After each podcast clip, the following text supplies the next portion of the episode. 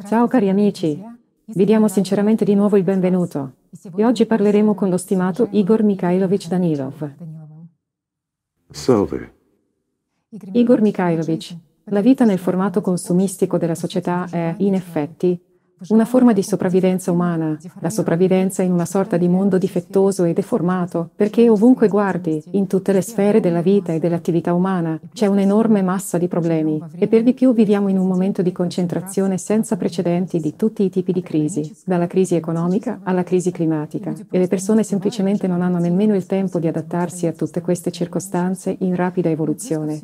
Ma in più, la cosa peggiore è che queste crisi colpiscono anche la persona stessa ci viene imposta una normalità in cui fioriscono l'aggressività, la disunione, l'indifferenza, la stupidità, dove alcuni litigano con altri per accaparrarsi le cabine su un transatlantico che sta affondando, dove ad altri viene imposto un gioco, viene assegnato loro il ruolo, appunto, di animali che, spinti in un angolo, combattono tra loro per un pezzo di pane, per un po' di cibo.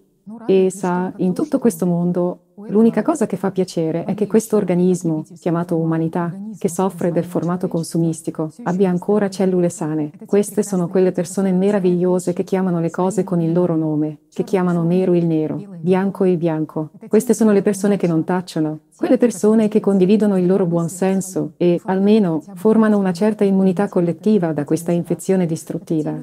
Queste sono le persone che capiscono che la nostra forza è nell'unione, che la nostra salvezza è la costruzione di una società creativa e stanno facendo tutto il possibile in questa direzione. Ma dobbiamo ammettere onestamente che ci sono molte più persone in questo mondo che scelgono una strategia diversa, una strategia passiva, una strategia di semplice osservazione e speranza.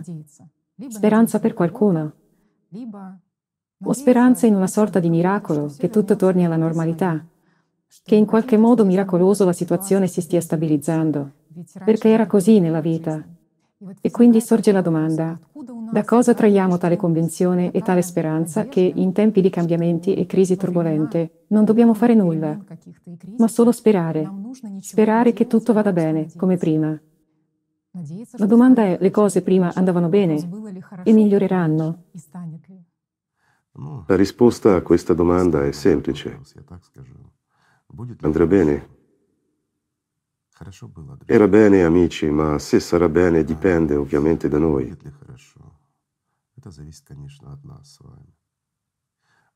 Ma perché abbiamo un atteggiamento tale da scaricare la responsabilità su qualcun altro?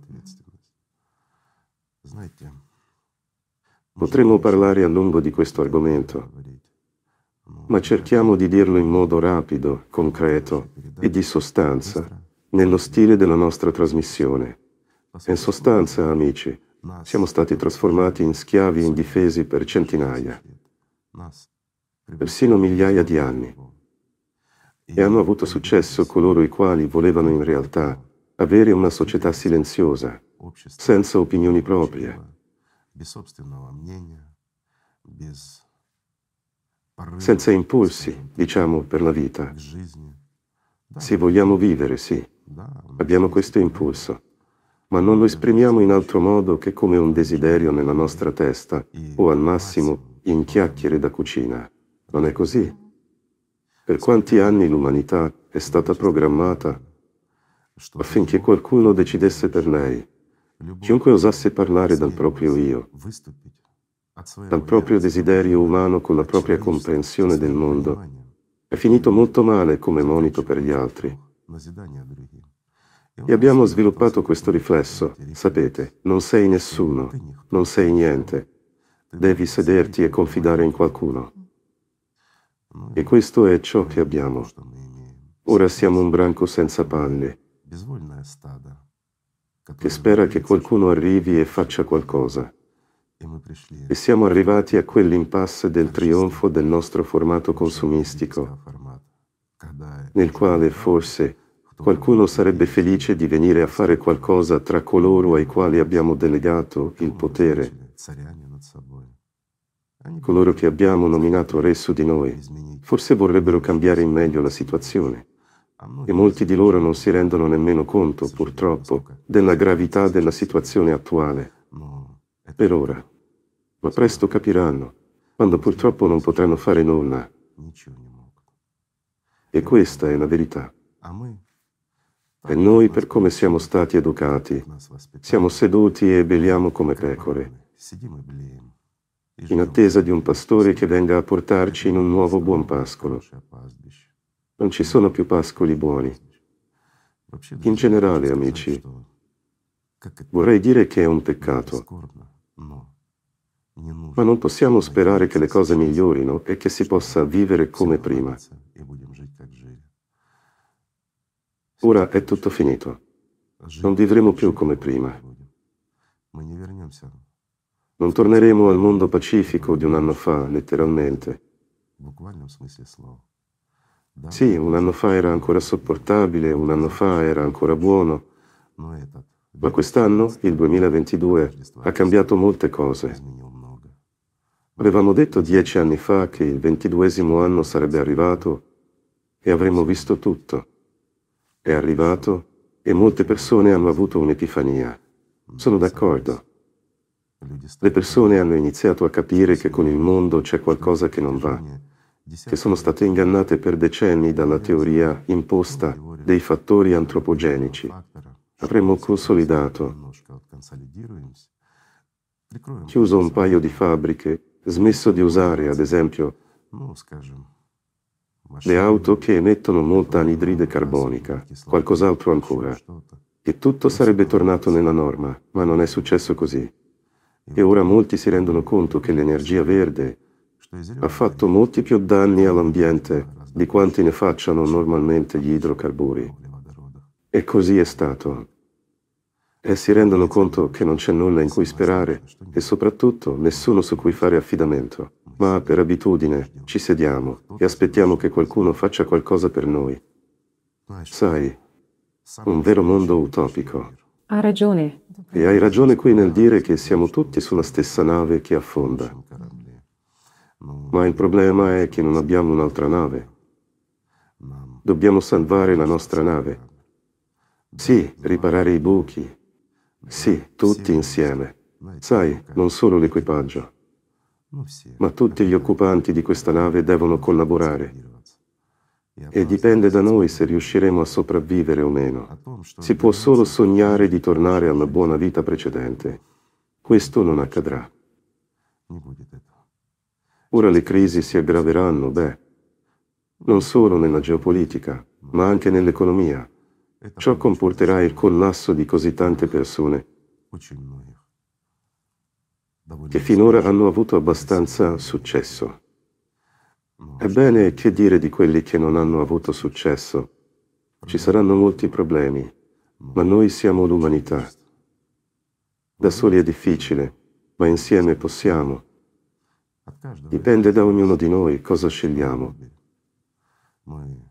Rimarremo schiavi programmati in questo formato consumistico. Dopotutto, la nostra nave non naviga nemmeno più. Puoi vedere come si è fermata la velocità dell'economia e delle relazioni umane. Sia anche, banalmente, diciamo, la stessa geopolitica in cosa si è trasformata adesso. Beh, si può riparare, sì. E i politici non sono suicidi. Ognuno di noi pensa di poter aggiustare, tutto andrà a posto. E ho una domanda per voi. Perché nascono le guerre? È chiaro che avete la risposta. Qualcuno ne trae vantaggio. È la risposta giusta. Qualcuno ne trae vantaggio. Ma ora, nel nostro tempo, continuano a incitare all'odio reciproco, a combattere in un momento in cui il mondo si sta sgretolando. Sapete, mi ricorda davvero una nave che affonda con persone che litigano sul ponte. Sono in disaccordo su qualcosa. A qualcuno piace la cabina di qualcun altro o qualcos'altro o qualcuno ha detto qualcosa a qualcun altro. Beh, è divertente, no? E tutta la folla sta a guardare questi uomini che litigano mentre la nave affonda. Dimmi, è normale? La definiresti una società normale?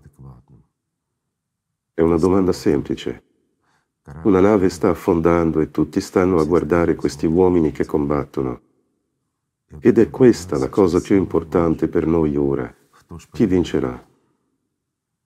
Amici miei, dobbiamo vincere tutti. E questa è la parte difficile, ve lo dico io. Sa, Igor Mikhailovich, lei ha parlato di quanto sia importante non solo l'equipaggio, ma ogni persona, certo, per salvare la nave. Ricordo che quando ci sono state indagini su navi che affondavano o su aerei di linea precipitati, è stato rilevato un problema importante. Questo problema si chiama capitanismo. I membri dell'equipaggio sapevano perfettamente come evitare la minaccia. Cosa fare? Lo schianto e naufragio, sì, ma loro... Ma aspettavano l'ordine. Facevano affidamento sul capitano che in quel momento era incompetente, e così si capisce quale sia la responsabilità di ognuno in tempi così turbolenti. Dopotutto, nei momenti di incertezza, le persone, di fatto, si guardano l'un l'altra e come reagire. E sapete qual è la cosa interessante? Che ora, in tempi di incertezza, e lo siamo davvero, amici miei, in tempi di incertezza ci troviamo al bivio. Ci stiamo appena avvicinando a quella roccia dove si deve decidere dove andare чтобы определиться, куда нам идти. И вот самое... E questa è la cosa più spiacevole di questo tempo. Ognuno di noi sa dove deve andare. Ognuno di noi sa cosa deve fare. Ma siamo come pecore. Ci affidiamo al nostro capitano pastore per darci l'ordine. Cosa non è così? Ognuno di noi può fare molto di più. Ognuno di noi è capace di fare molto di più, ma aspettiamo che sia qualcun altro a farlo. Sì, quelle persone, diciamo, intelligenti e belle che sono riuscite a ritrovarsi in queste giungle del mondo e ora stanno facendo di tutto per svegliare gli altri. Voglio dire, andiamo a fondo della questione. Dal 96 sempre più persone sono state coinvolte nello studio del clima. Quanti scienziati sono stati coinvolti in questo? E lo sono ancora? E quanti di coloro che volevano dire la verità, i nostri amici, gli scienziati che lavoravano con noi, quanti di loro sono stati uccisi? E chi li ha uccisi? È una domanda semplice. Quelli che ci hanno mentito, che ci hanno programmato in modo tale che gli altri non aprissero bocca, mentre rubavano i nostri soldi nascondendosi dietro un fantomatico cambiamento climatico dovuto al fattore antropico, alla CO2 che avrebbe distrutto tutto qui. Dopotutto, le persone intelligenti hanno capito che si tratta di una menzogna e che non si tratta di un piccolo ciclo si verifica quasi ogni millennio, in cui la temperatura sale, poi scende, poi si raffredda, piccole oscillazioni che il pianeta attraversa, ma di un problema davvero serio di cui siamo stati avvertiti migliaia di anni fa. E stiamo entrando in questo ciclo. Non siamo sul punto di entrare, ci siamo già dentro. È già il ventiduesimo anno che siamo stato. Abbiamo avvertito le persone, Dio sa quando. Sì, non abbiamo rivelato tutto, c'è stato un breve rapporto ma abbiamo detto, gente, prestate attenzione, perché i neutrini che escono dalla Terra sono aumentati. Sono aumentati molto. E questo indica che c'è un cambiamento globale all'interno del nostro pianeta che porta a una disfunzione del nucleo e inizia quello a cui siamo già arrivati ora. All'epoca, quando ne parlavamo, venivamo derisi. Sai, i critici intelligenti del divano e gli scienziati inadeguati con grandi nomi che sono assolutamente simili a loro ci hanno detto, ci mostri come hai misurato i neutrini. Su cosa? In effetti, per catturare questo neutrino ora ci sono installazioni potenti, enormi. Non è tutto così semplice, per loro, ma non per noi. Quelle persone che hanno lavorato con noi per molti anni sono molto più intelligenti di questi critici da poltrona e pseudoscienziati che sono molto popolari nel mondo. E abbiamo avuto una tale opportunità. Diciamo che avevamo rivelatori compatti che permettevano di rilevare quantitativamente e qualitativamente gli stessi neutrini. Uno dei nostri buoni amici ha iniziato a dire che era vero. E non è più tra noi, perché ha aperto la bocca e ha voluto raccontare, avvalorare scientificamente, confutare le critiche di questi opportunisti, borsisti, bugiardi della scienza, e ha pagato con la vita. È stato uno degli inventori di questo rivelatore di neutrini portatile ed è stato uno di quelli che ha camminato per molti chilometri portandolo con sé. E ha stabilito il fatto, il fatto scientifico, che i neutrini hanno iniziato a essere emessi dal nostro pianeta in quantità enorme. Dopotutto questo è un fatto e ora altri scienziati lo hanno confermato. Questa informazione è diventata di dominio pubblico negli anni recenti. Guarda come sta cambiando il mondo. Ancora un po' e tutti dimenticheranno le loro false, diciamo, teorie a copertura di un enorme furto. Non si può definirlo diversamente. Intendo quelle teorie che sostengono il fatto che il clima non cambia, che questo è un piccolo ciclo, e quelle che sostengono che si tratta di un fattore antropogenico. Dopotutto, non neghiamo di aver ucciso, noi come umanità, il nostro pianeta, ma in senso ecologico. Noi sì. Noi persone abbiamo distrutto l'ecologia, abbiamo distrutto l'immunità del nostro pianeta. E proprio mentre stiamo entrando in un ciclo di 24.000 anni. Ed ecco il problema più grande per tutta l'umanità perché è impossibile affrontarlo con una tale immunità del nostro pianeta. E qui ognuno di noi, lo ripeto, amici, ognuno di noi deve diventare un medico per il nostro pianeta e dobbiamo salvarlo. Ma la questione non riguarda più l'ecologia, bensì le soluzioni fondamentali per la nuova fisica.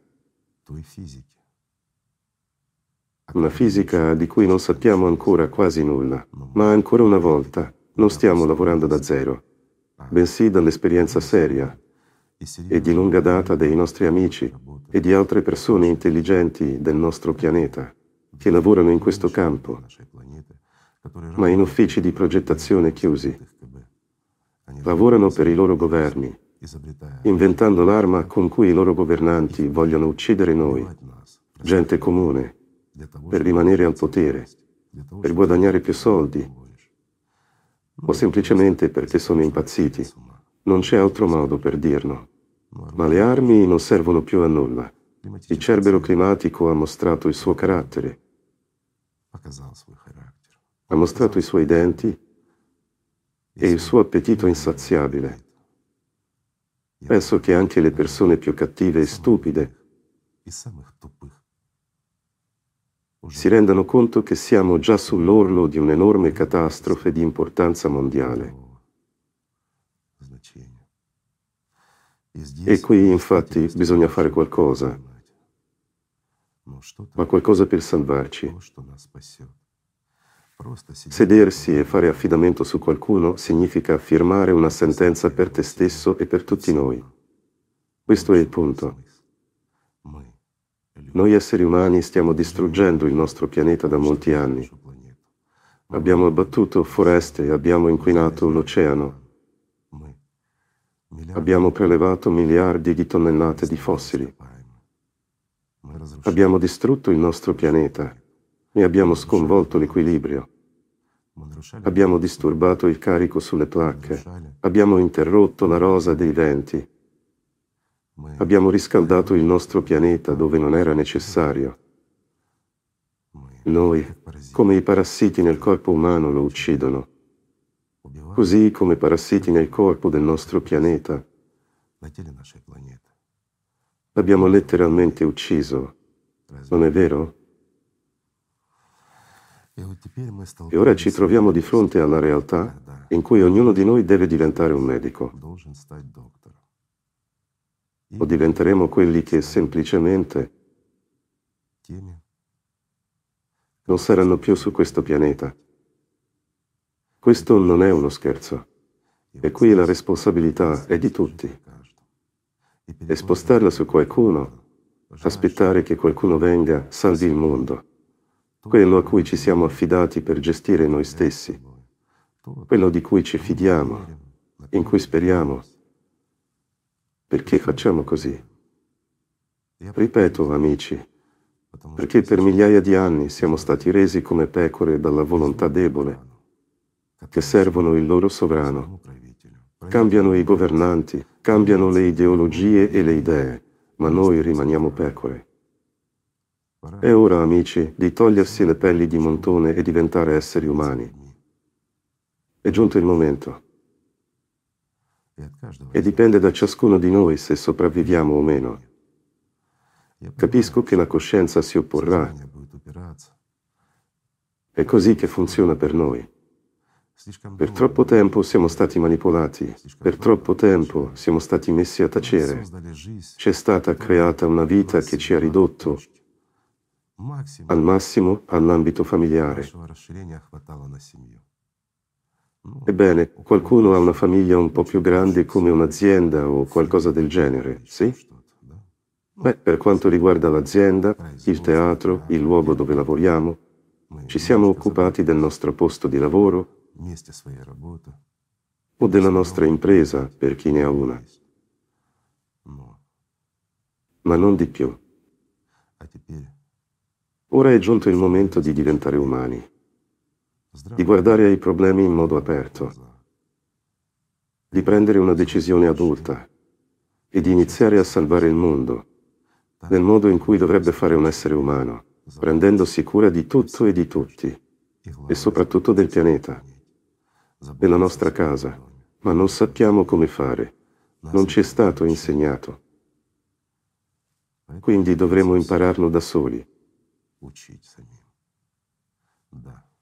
Sì, ci saranno molti problemi, ci saranno molte pietre lungo questa strada, ma se abbiamo un obiettivo più alto, le supereremo. E non dobbiamo fare affidamento su nessuno. Senza di noi, sì, senza di te, amico mio, non ce la faremo. E questo è un dato di fatto, ed è già, purtroppo, un dato di fatto scientifico, comprovato e ripetutamente verificato. Cos'altro si può dire? Nella situazione in cui ci troviamo come umanità posso dire una cosa.